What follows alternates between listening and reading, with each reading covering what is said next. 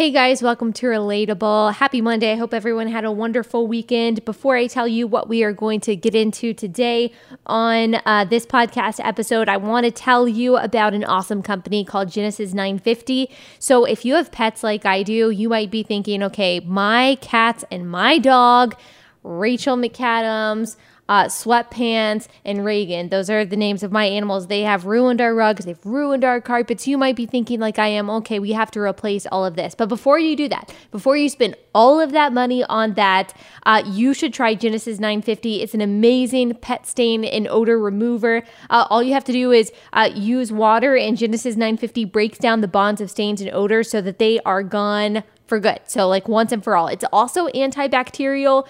Also, I am a weird germaphobe. And so i really um, like things that get rid of germs. And that's what genesis 950 does. It's antibacterial. It removes pet stains and odors from the carpet and the padding. It can be used in a carpet cleaning machine. Um, it's also green so it's safe for your family and for your pets.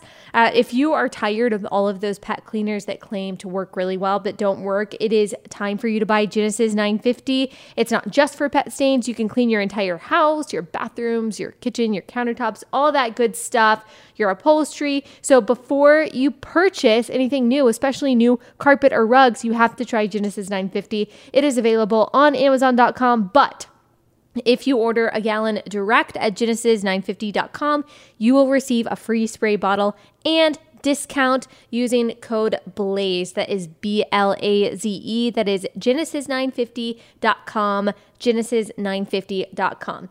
So, there is really no graceful way to shift gears here, but I'm going to try my best. Let us get into the topic at hand today. Last week on Instagram, I asked you guys what you would like me to talk about on this Theology Monday, and the vast majority of you, like a crazy number of you, asked that I talk about depression and suicide. Uh, it came along with the question do Christians who commit suicide still go to heaven? We are going to discuss how to view depression from a biblical perspective that's going to be tied in with encouragement for those of you who might be experiencing that or suffering from that right now. The reason why I think many of you asked me this is because of something tragic that happened last week. There is a pastor out of California. There was a pastor out of California named Jarrid Wilson. He committed suicide. He left behind two little boys and his wife. He uh, had been openly struggling with depression for a while, and he actually worked to help other people who were having suicidal thoughts or who were kind of stuck in a rut of a depressive state. I did not know him at all.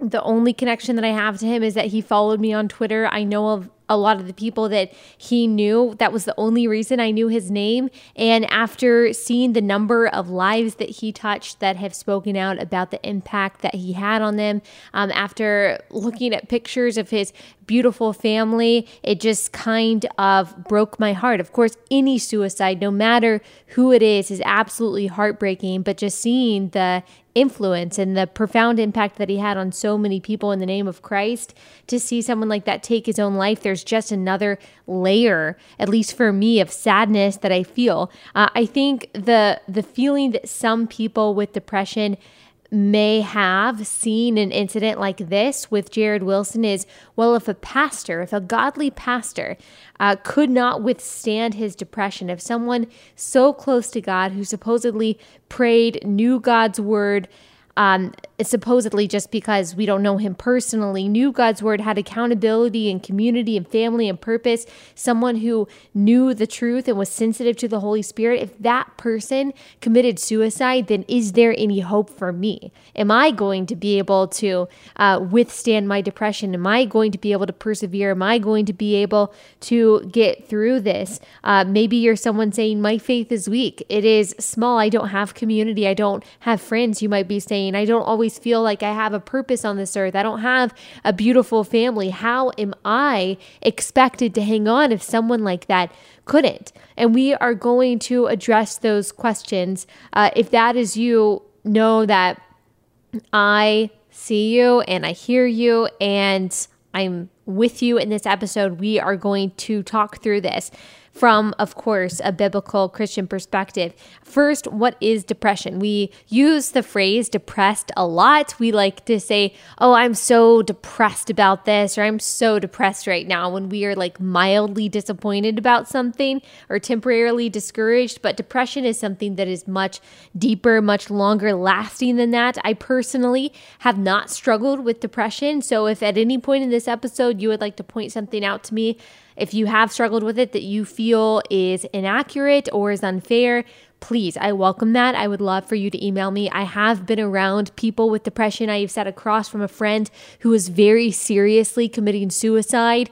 And I remember the feeling that I had as an outsider looking in of just, uh, just how dark and how uh, deeply she was into this state of absolute desperation and hopelessness. So I know from, again, um, an outside perspective, what a horrifying and dark place this is for people to be, even though I myself haven't personally experienced it.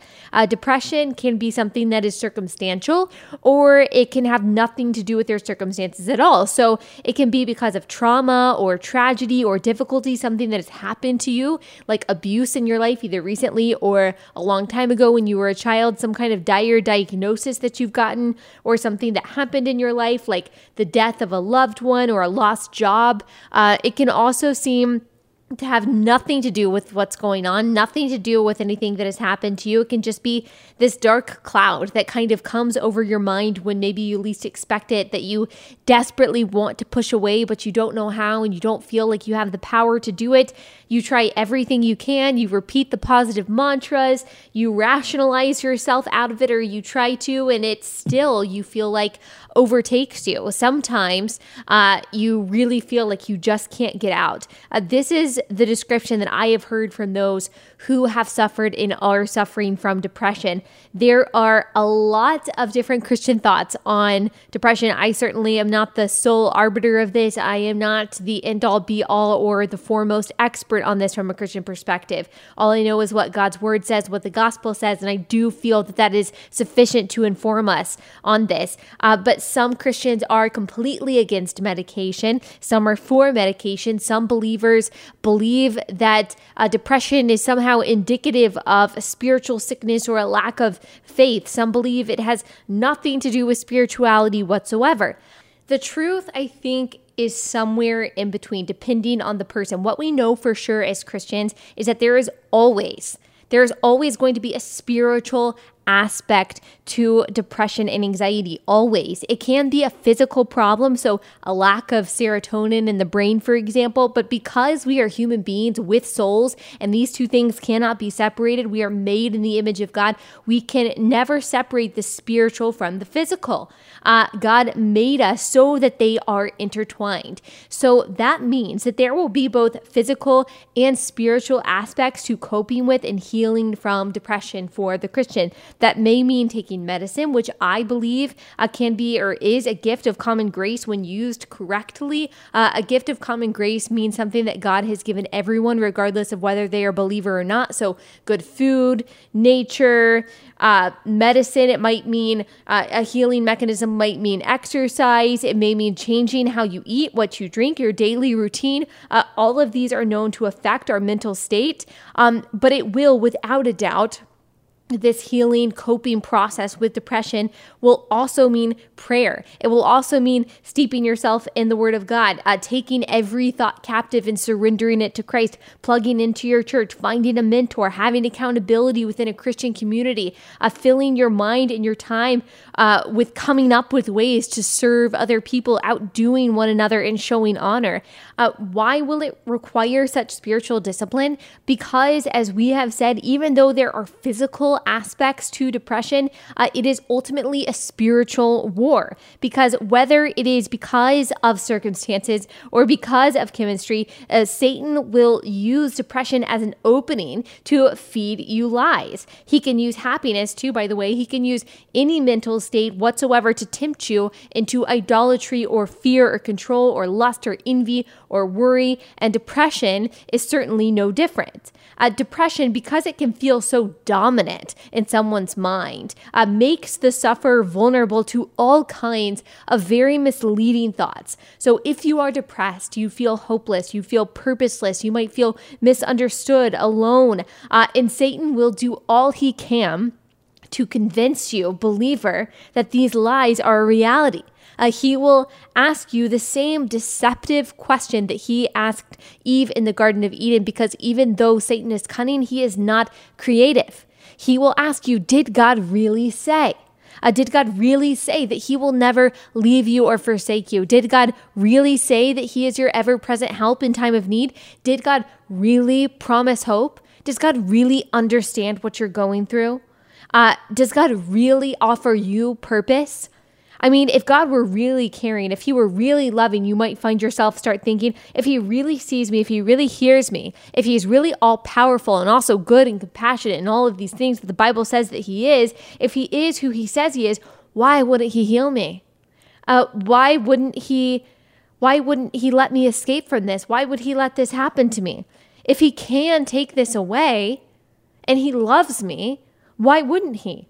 He's healed other people. Uh, everyone else seems to have it together. So why doesn't he heal me? Doesn't he know how badly this hurts? Doesn't he know all the good that I've done? Uh, there's no good that's going to come out of this, out of me being depressed. There is no glory for him to be had in this, you might be thinking.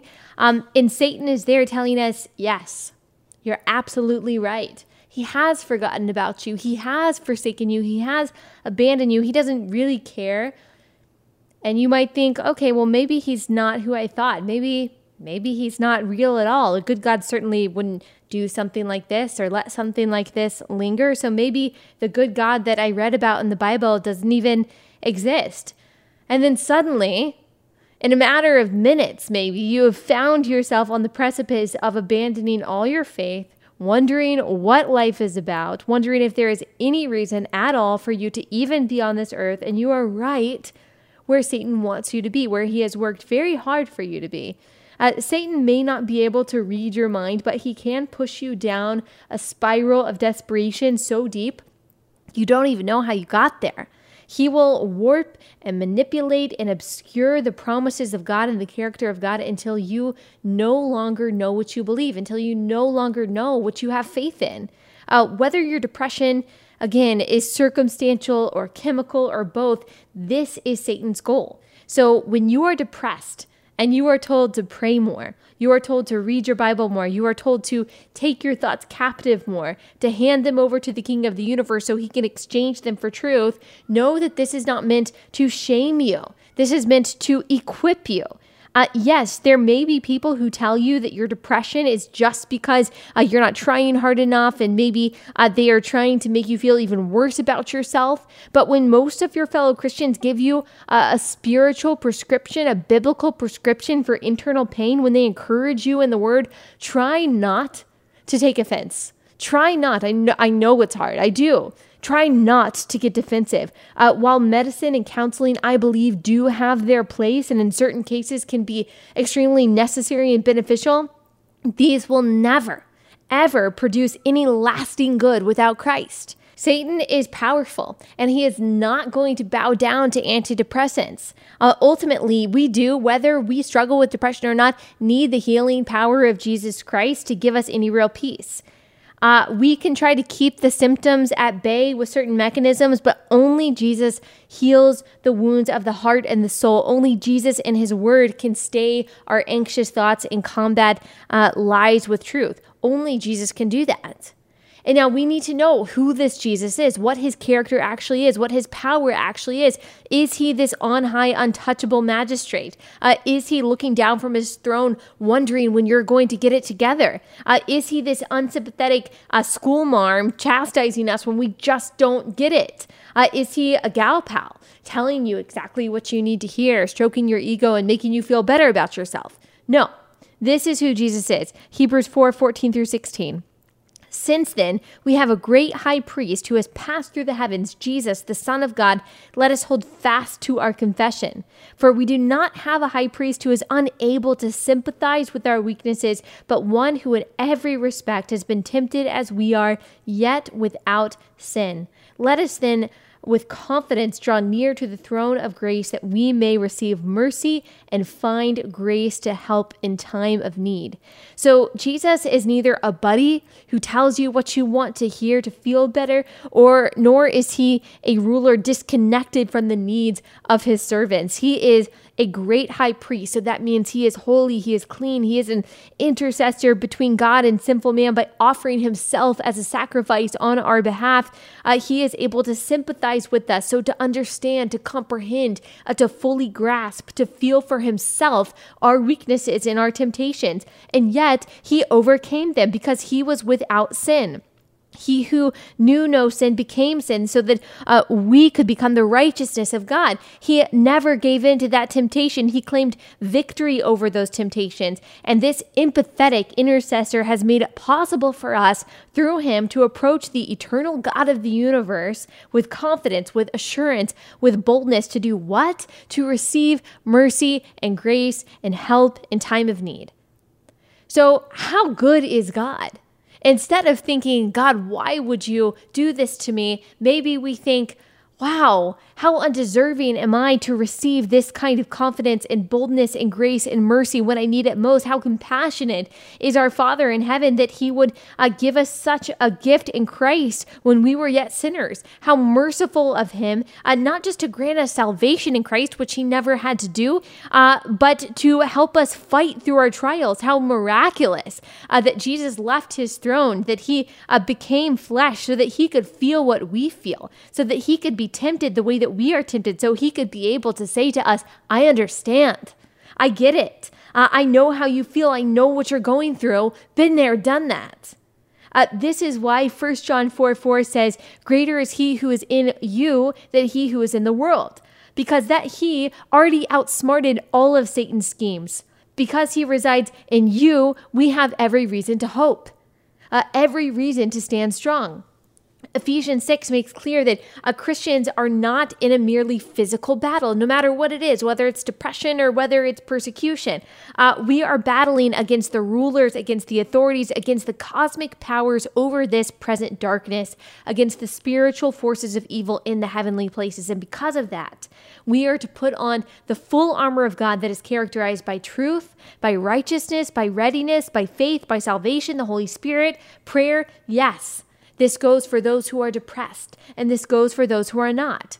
Uh, the Bible is very clear that you are not alone that you are not misunderstood, that you are not purposeless, that you are not hopeless, that you have a Savior who knows every single part of you, every single nook and cranny of your heart. Nothing is hidden uh, from Him. The Bible says that darkness is as light to Him. There is no no secret, no secret that you uh, can keep from Him. When He died on the cross for your sins, He knew every single transgression, every single slip up, every single mistake, every single word of blasphemy, every doubt, every worry, every thought of suicide. And he said to you, Mine. This is mine. Your struggle is mine. You are mine. You are mine forever. Um, he said, I want all of your heart, all of your soul for all of eternity. No compromises, not because you are good or worthy or deserving, but because I am good and merciful and gracious. God is not spiting you with your depression. He is not punishing you. He is not playing a trick on you. God does not lie. He is not deceptive. He has not left you. He is not impatient with you. If you are in Christ, you are a child of God, and it is impossible, impossible for God to forsake you because it is not in his character. I do not have to have experienced uh, thoughts of suicide or depression myself to know the character of God that I read in his word and to tell you these things for sure. We all need people who are in a different place than we are to tell us what God's word says.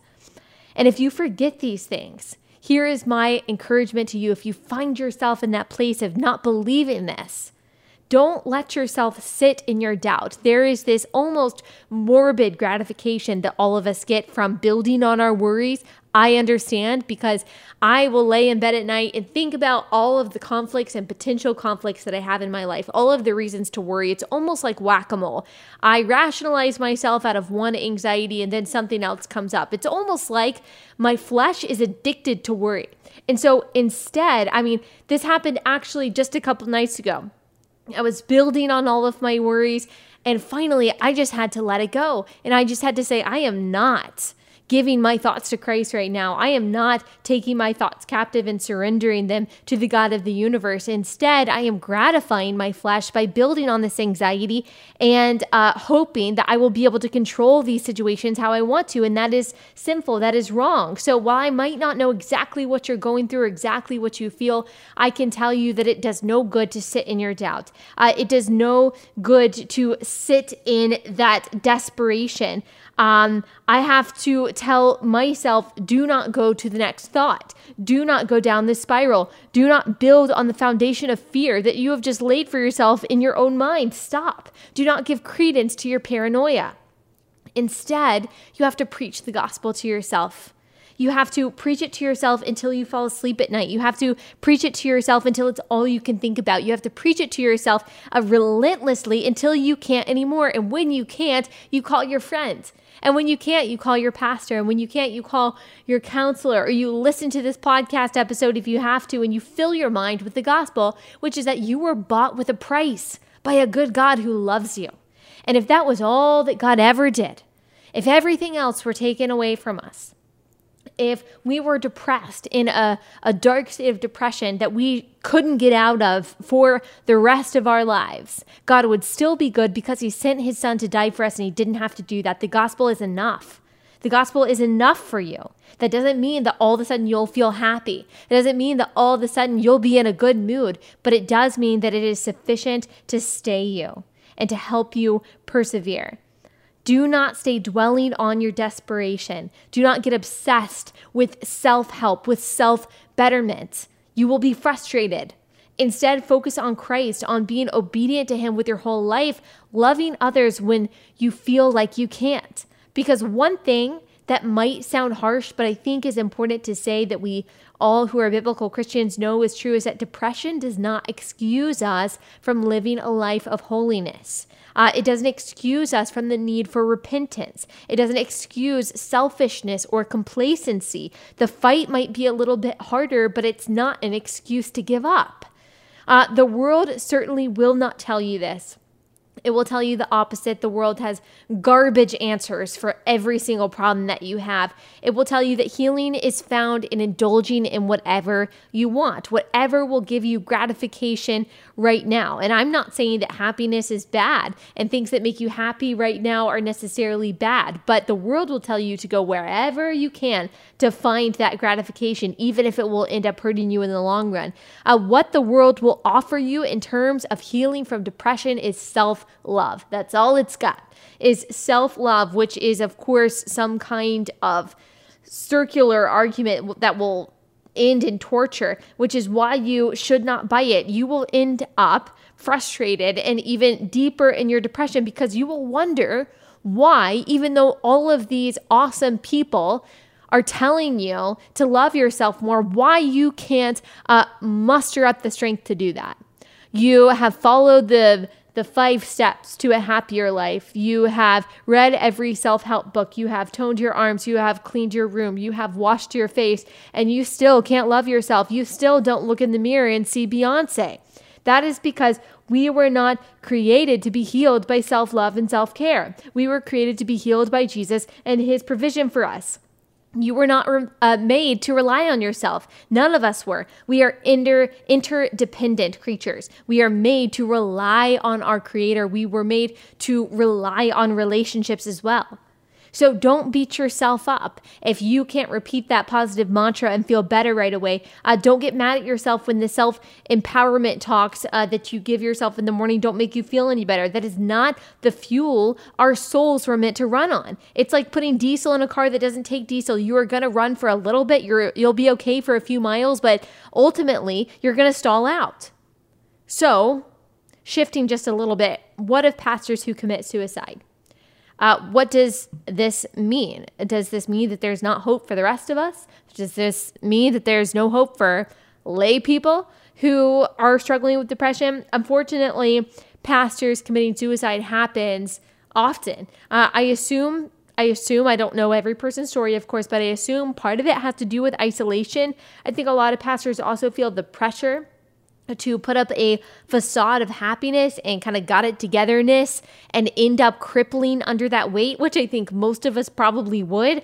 I think it's important to remember that pastors are human beings that they are vulnerable to Satan's attacks. They are susceptible to illness. I do believe that pastors who are going through seasons of depression and anxiety need reprieve. They need to take a step back. They need rest. They need elders who step in and say, hey, look, it's, it's time for you to take a break, to allow us to help you.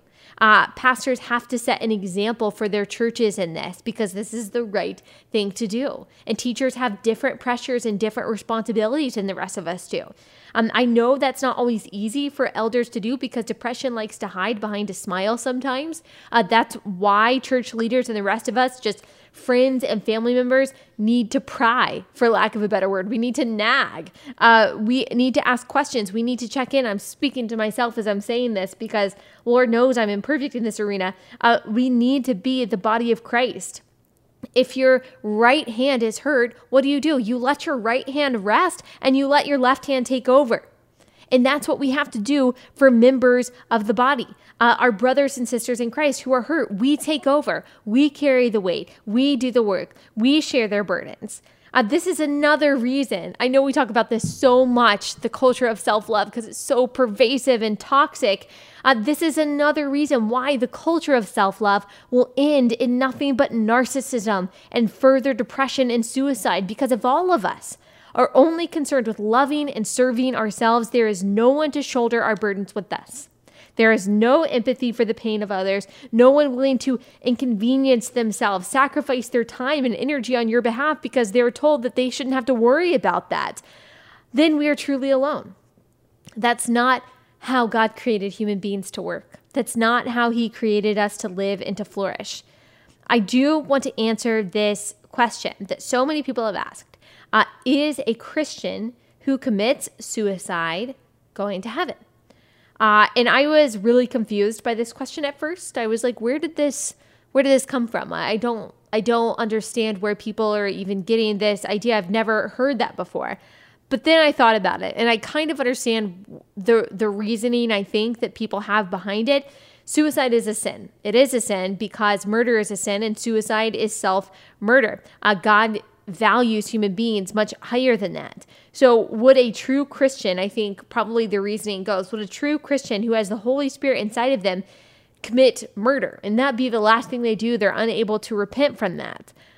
I just don't believe according to what I read in God's word. My opinion doesn't really matter. God's word matters. And so if you feel that I'm wrong on this according to scripture, please let me know. But I don't feel, according to what I've read in God's word, that in the case of suicide, that giving in to this temptation as you are clouded by depression means that you are condemned to eternal damnation. I, I, I just don't. I don't see that in scripture. It's a dark moment. It is the wrong thing to do in every case. And yet, for the Christian, I do uh, see in God's word that this is still covered by the blood of Christ, that there is still grace and forgiveness. Is it a tragedy? Is there, are there going to be negative and terrible uh, consequences, not just for his kids, but probably for generations to come because of the trauma that his family has been, um, has, has experienced because of this? Yes, of course, there are earthly consequences for things that God forgives us for and gives us grace for, but I simply don't see any scriptural support for saying that this is the sin that causes people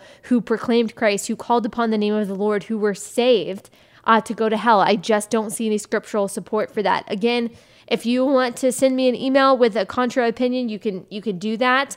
Uh, but please bring scripture to support that. I, I just don't I, I just don't have any understanding of how God's grace could work that way. So I hope that this was an encouragement to you. There's so much more that we could talk about, and no doubt that there are people out there who know a lot more about this subject than I do. But the beautiful thing about being a Christian is that we know the answer to everything. It's not easy, but it is very simple that the gospel is sufficient for whatever circumstance that we are in. And that is not meant to say that if you are struggling, that you just don't believe enough, but there is a place for encouragement from people who aren't in your situation uh, to preach to you, to tell you what's true, to just remind you because our our minds can play tricks on us. The Bible says that our hearts are desperately wicked. Who can understand it? So when you hear people say just follow your heart, um, well, that's going to lead you into some really dark, into some really bad places. We shouldn't be following our hearts. The Bible also says Proverbs, I think it's three, five through six, is to lean not on your own understanding understanding, but in all of your ways acknowledge him and he will make your path straight. We are not able to make our path straight on our own. We're not even supposed to rely on our own understanding because it is so faulty. And when you are in a dark, depressive, vulnerable, desperate state, uh, Satan has has no regard for that. He is not a respecter of persons. He is no respecter of persons in that he is willing to trap anyone in lies. He wants to deceive anyone. And gosh, if he can get someone to the point of believing that their life is completely purposeless, that their existence doesn't bring any glory to God, if he can stop someone from sharing the gospel, if he can stop someone uh, temporarily from believing uh, the gospel for themselves, and that's what he's going to do, that brings him um, I, I won't say joy, but that brings him glee. That is what he um, is set to do, is to deceive. Uh, Jesus said that that is in his nature to lie. He is in the father of lie. He is the father of lies. He can't do anything except for deceive. So if you find yourself believing something that you know is not supported by God's word, you need to ask yourself, is this a lie from Satan? And if so, you need to stop thinking it. Don't build upon it. Don't go down the spiral of believing it because it's going to get you nowhere and it is not going to heal you. As always, if you have uh, questions, if you have comments, please email me, Allie at the conservative theconservativemillennialblog.com. Uh, you can message me on Instagram as well. I would love to hear from you. I would love to hear also what is encouraging to you when you are in this state. If you have struggled with this before, if there are verses or passages or quotes based on scripture that have helped pull you through and kind of shown you the light at the end of the tunnel, I would love to hear that. And maybe I can share it so that other people uh, can benefit from it as well. Thank you guys so much for listening. You guys mean so much to me. I love hearing from you and just kind of having this friendship with you guys.